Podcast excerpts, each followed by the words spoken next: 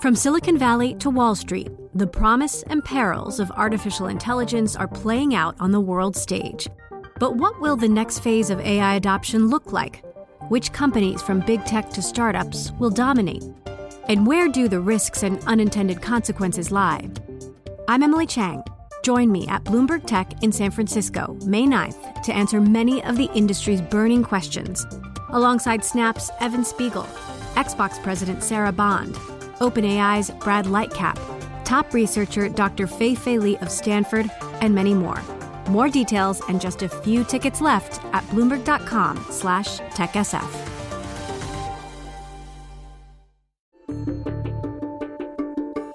The granddaddy of all Silicon Valley startups is Hewlett Packard. It was started in a garage in 1939, but in 2015 it split into two separate companies, Hewlett Packard Enterprises and HP Inc.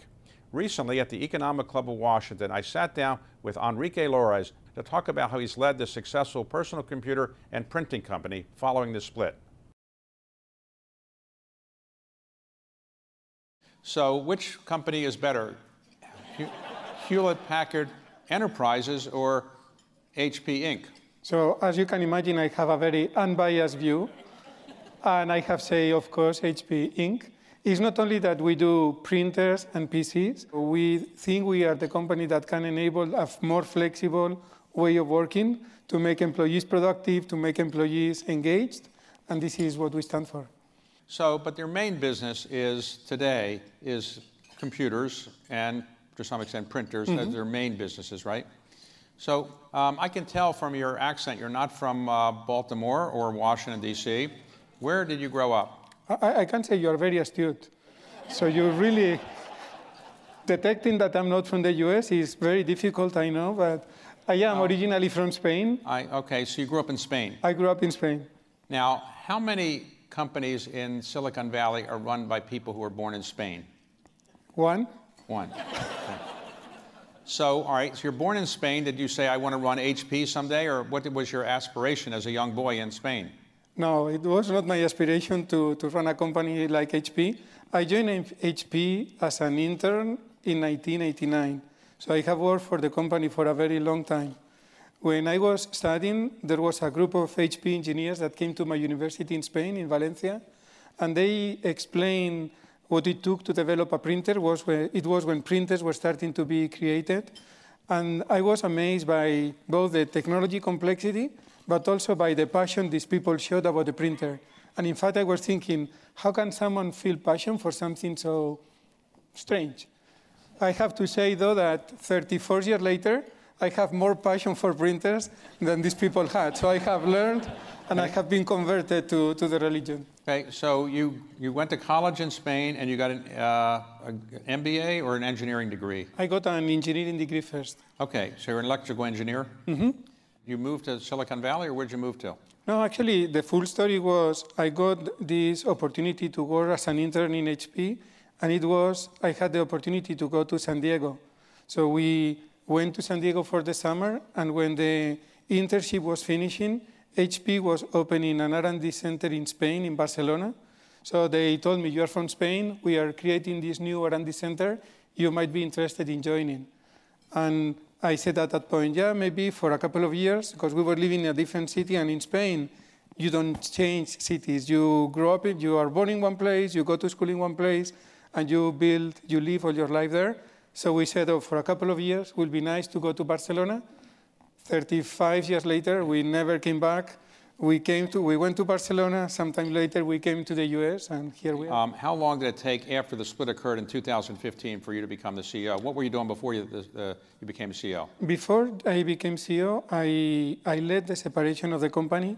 So when Meg or the CEO decided to split the company, we created what was called a separation office, and there were two leaders, one from HPE and the other one from Hewlett Packard Enterprise, one from HP Inc. I led the separation from my side. In fact, when, when I was asked to lead the separation, my immediate response was, no, I don't want to do that. And then Meg, that was Meg Whitman, that was the CEO at that point, after a few days, a week, and she called me home and said, Enrique, I need to talk to you. So I went to her home and she said, I know you don't want to do that. This is the opportunity of your career. you're going to learn things you will never forget.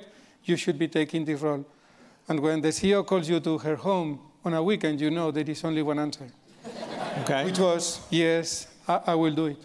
And I have to say, I learned a lot. So what, is the, what was the theory, the business theory behind why splitting up Hewlett Packard, a very successful company, into two separate companies, why was that going to be such a great idea? I think the, the main theory, which at least in our case has proven to be true, was focus. We, HP was a very big company. We were selling from printers to servers, data centers, all sorts of technology products. And the theory that the board had at that point was that focus was very important. Each market was moving in a different direction. We were competing with different companies. So being focused, being able to invest in our segments was the critical thing, and in our case has proven to be true. All right, so when the company split occurred in 2015, um, many people thought that Hewlett Packard Enterprises, which was in the sexier area of software and services, would become more valuable. But actually, your company is now has a higher market capitalization than Hewlett Packard Enterprises. Does that make you sad or happy? I, I only, I'm only concerned about what happens with our company. Okay. And as I said, the separation has been good for us. We have proven that we can create value to, to shareholders. Our TSR in the last seven years has been 200%, significantly higher than the average of the market. So we have done well. And what is most important, we have a lot of opportunities and ideas on how to continue to make the company better. You compete against, I guess, Dell and Lenovo and also Apple, I assume. So which of your which of those companies makes the best personal computer, would you say? HP. Really? And what is what makes your computer better? Why should I want to buy yours over somebody else? Aren't they all really pretty much the same at this point? I think there are three big differentiations for, for our products, especially in the PC space. One is security. Cybersecurity is every time more important, and we build both software and hardware in our PCs to make them more secure. Second big differentiation is industrial design. We have made a big effort to make our PCs the best looking PCs, the most attractive, and the ones that have the better use model. And finally is sustainability. We think that sustainability is really important, and we use in our PCs all type of materials that are environmentally friendly, from plastic that we get from the oceans to coffee beans to you can look at right. our portfolio and see any, any type of material. All right. So where do you sell them? You don't have HP stores the way Apple has stores. So where do you sell your computers? It actually depends country by country. In the US, for example, we sell online on HP.com or on Amazon. You can buy our products in any large cons- uh, consumer electronics retailer like Best Buy. But also we, for commercial customers, we have a big network of resellers, commercial resellers, that will sell our product. And for our top customers, we have a direct sales force. But in other countries, we have our own stores. Oh, you do? For example, in India, we have more than 500 stores that really we use why to cover in, the market. Why does India rate 500 stores and the U.S. rates none? Because of the structure of the distribution and retail model. In India, there is not a, an electronic retail network in many of the cities, so we had to build our own to be able to really reach consumers anywhere in the country. And yeah. we continue to expand because we see continue to see a big opportunity. So suppose I buy one of your computers and then a year later you have another model. Can I trade it in and get a discount like a car? I can trade in when I buy a new car. You don't you don't have trade-ins or anything like that? Today today we don't, but this is one of the businesses that we are starting to develop both because we see we can really help customers to always stay on the latest technology, but also because from a sustainability perspective, recycling and refurbishing is a very important thing to do. So we are going to be building that model at scale. All right. So where are your computers manufactured? Today, majority are still produced in China. China. And are you worried about somebody putting a chip in there that can enable the Chinese government to listen to what you're doing? Is you worried about that, or should I worry about that? You should not worry about that because we worry about that. Okay. And what we have built is what we call a secure supply chain through so across every step of the manufacturing process, we control anything that is inside our printers, inside the chips, inside the software to make sure that the printers, the PCs or the printers are so Are you worried about being too dependent on China for your manufacturing? Because there could be U.S. problems with China. Who knows what, what can happen? Why not diversify? Actually, we are diversifying. We realized and learned painfully during COVID, as many other companies, that depending on a specific territory or having too much dependency was too, too risky, and that the, what we had done over many years of really pushing for cost and therefore concentrating all manufacturing in one place created some the issues from a resiliency perspective. So since then, we have been diversifying to increase resiliency, and this is a process that we embarked a few years ago that is going to take some time, but clearly we are doing that. But the key is the semiconductors or the chips. And where are the, chi- are the chips made in China or they're made in Taiwan or US or? Majority uh, today are still built in Taiwan. We are working with all the key chip providers to make sure they, we diversify Okay. with the location. And this is why, for example, last year we were very supportive of the CHIPS Act because getting uh, government funds to accelerate the change we think is very important. So when you're at your home and you're working on a computer, do you ever use the opposition or the competitors to see what they're doing or you only can use HP? I, I use both. As, as you can guess, I have lots of HP PCs at home because every time there is something new, the team wants me to, to train, and sometimes they don't like it because I find things they didn't like me to find, so I give a lot of feedback. But of course, I test also the latest innovation from our competitors to make sure I understand. Do you ever look at work at your competitors' computers and say, why don't we have this and how come we don't have that? You ever ask? Yes, and the team hates it. So, and how do you uh, protect against hacking and how do you kind of give your people who are customers warning about what they're going to see if a hacker is coming in? What, what we have done is we have developed both software and hardware to protect our PCs. For example, in, in any of our commercial PCs, we have a chip embedded in the, in the board that detects if the BIOS has been modified. The BIOS is kind of the brain of the PC, so we can detect if there has been any intrusion in the BIOS. And if we detect that, we can restore it to the original level. This is a unique technology that HP has that really helps to, to protect our PCs. And we have many other uh, software developments in other layers to, to do similar things. Do you make servers as well? No, we only do You don't do PCs. we do workstations, which is a very high-end type of PC, but we don't do servers. Right. You make uh, cartridges, right? And printers. So on printers, uh, is one printer really different than another from your competitors? Aren't, aren't all the printers pretty much the same? Uh, uh, printers are fairly different. In fact, there is more difference printer to printer than PC to PC because printers are a totally integrated business. So we develop the printer, we develop the ink, we develop the cartridge. It's a much more vertically integrated model that drives more differentiation. Is, is the printing business a growth business? Because people are now not printing stuff as much, they're just sending it by email or computer or digital means to other people. So is printing a growth business or it's kind of a shrinking business? It, in printing, there are three very different segments. There is what we call home printing, so printers you will buy to use at home to print photos or to print email. This is clearly a not growing business. Then we have an office segment, people, copiers, printers that you will do in the you will use in the office. That's a market that is stable, is declining in more developed countries, is growing in emerging countries. And then we have a third segment, which is industrial printing.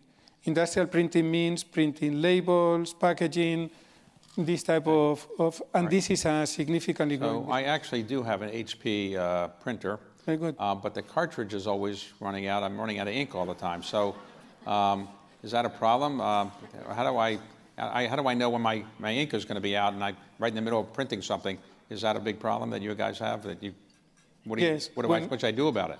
When, when we talk to customers, they always have two concerns about printing. One is what you just said I want to print, my kid has finished homework, I need to print homework, the printer is not working because the cartridge is not working. Second complaint that we have is printing is expensive. I really hate paying $50, $45, $55 for the cartridge. And we have a solution for that. We have created a subscription model where we monitor the amount of ink that is being used in the printer. Customers pay us for the number of pages they print per month. And before the printer runs out of ink, we send a new cartridge to customers. And by doing that, depending on your volume, you can save up to 70% of, I mean, you print 70% cheaper. From Silicon Valley to Wall Street, the promise and perils of artificial intelligence are playing out on the world stage. But what will the next phase of AI adoption look like? Which companies, from big tech to startups, will dominate? And where do the risks and unintended consequences lie? I'm Emily Chang. Join me at Bloomberg Tech in San Francisco, May 9th, to answer many of the industry's burning questions, alongside Snap's Evan Spiegel, Xbox President Sarah Bond, OpenAI's Brad Lightcap, top researcher Dr. Fei Fei Li of Stanford, and many more. More details and just a few tickets left at bloomberg.com/techsf. What are you doing about carbon and your global footprint? We have an aggressive plan to reduce that to be carbon free by 2030.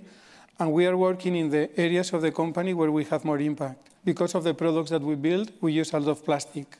So we have a, an important initiative to use uh, recycled plastic in any of our products. We are also, I mentioned before, we are going to be changing business models to move into refurbished products. So we give to our products two or three lives. And finally, and one of the things that I feel most proud of in this space is people always associate printing with paper, paper with trees, and therefore if you print, you're doing something wrong for, for the environment. So what we have is an initiative that we call forest positive printing. So we look at the amount of print paper that is used in our printers, if that paper is not coming from recyclable forests, for forests that have been planted to create paper, we plant trees and we have programs with, of reforestation to compensate for that. Silicon Valley companies are not famous for diversity. Um, so what do you do in that regard? Do you have a program that ensure you have a fair amount of diversity? We take it extremely seriously. And for example, my compensation and the compensation of my direct team is dependent on the progress that we make on diversity. Suppose I want to buy a computer, but I want um, I want to have AI in my computer. I want to be really at, up to date. Do you have AI in your computers yet? No, not yet, but it's, it's coming soon. And we, we think this is going to be one of the largest transformations in the PC industry in decades. What will be possible starting this summer is to run large language models in, in, in AI PCs which means that what today all of us are doing in the cloud, where you use any of the applications that you can, you will be able to do it locally. And what this means, which is why we think this is important, is it will be much better from a cost perspective, because running models in the cloud is expensive. It will be better from a security perspective, because you will be able to use the model with your own data locally without having to upload your data to the cloud, and you will be able to do it anywhere in the world and also for applications where speed is important, where latency is important, you will be able to do it locally much faster. For example, in gaming, where you are, where the game needs any resource the computer have, it will be a much better model. So it's going to be a big change starting this summer. At the, at the same price, too? Slightly higher price, but if we look at the increase of price versus the increase of value, not comparable. One of your competitors, Apple, has recently come out with a product that is, they call it spatial computing, I guess it is. It's mm-hmm. like a virtual reality. Do you have that kind of product yet? We, we have, a, and we have had a similar product for some time, focused on two spaces. One was gaming, one was in some commercial uses. And we think that over time, this category is, is going to grow.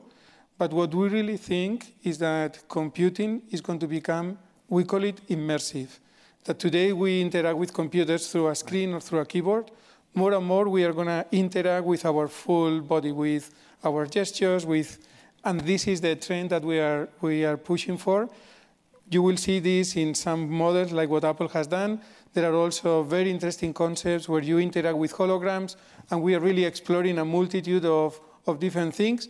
Which one will win at this point is difficult to see, but clearly immersive is the future. Somebody comes in and says, Look, I don't really care about price. I'm not price sensitive sell me whatever you got. Give me your best stuff. I mean, what's somebody going to spend? $5,000 or something? For, for a consumer, $5,000. So we have products at $5,000.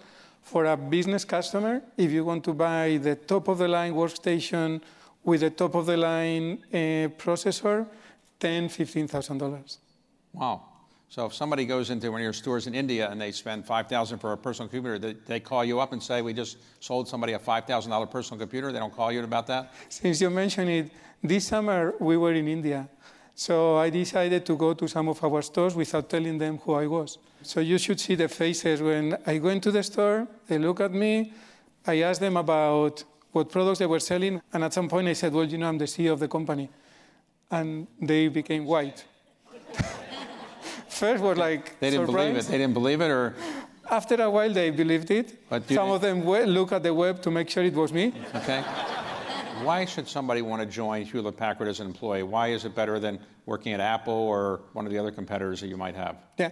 So when, when I became CEO, I, we defined four objectives for the company. And one of the four objectives is to become a school of talent. And our value proposition to employees is that they can join the company, they will learn uh, uh, their job, they will be able to experience multiple businesses, multiple functions. If they want, they can live in multiple countries just because of the presence that we have. So we really focus on employee development as the key value proposition. To the point that we say when someone leaves, we celebrate the graduation because really that person has learned from us and has developed.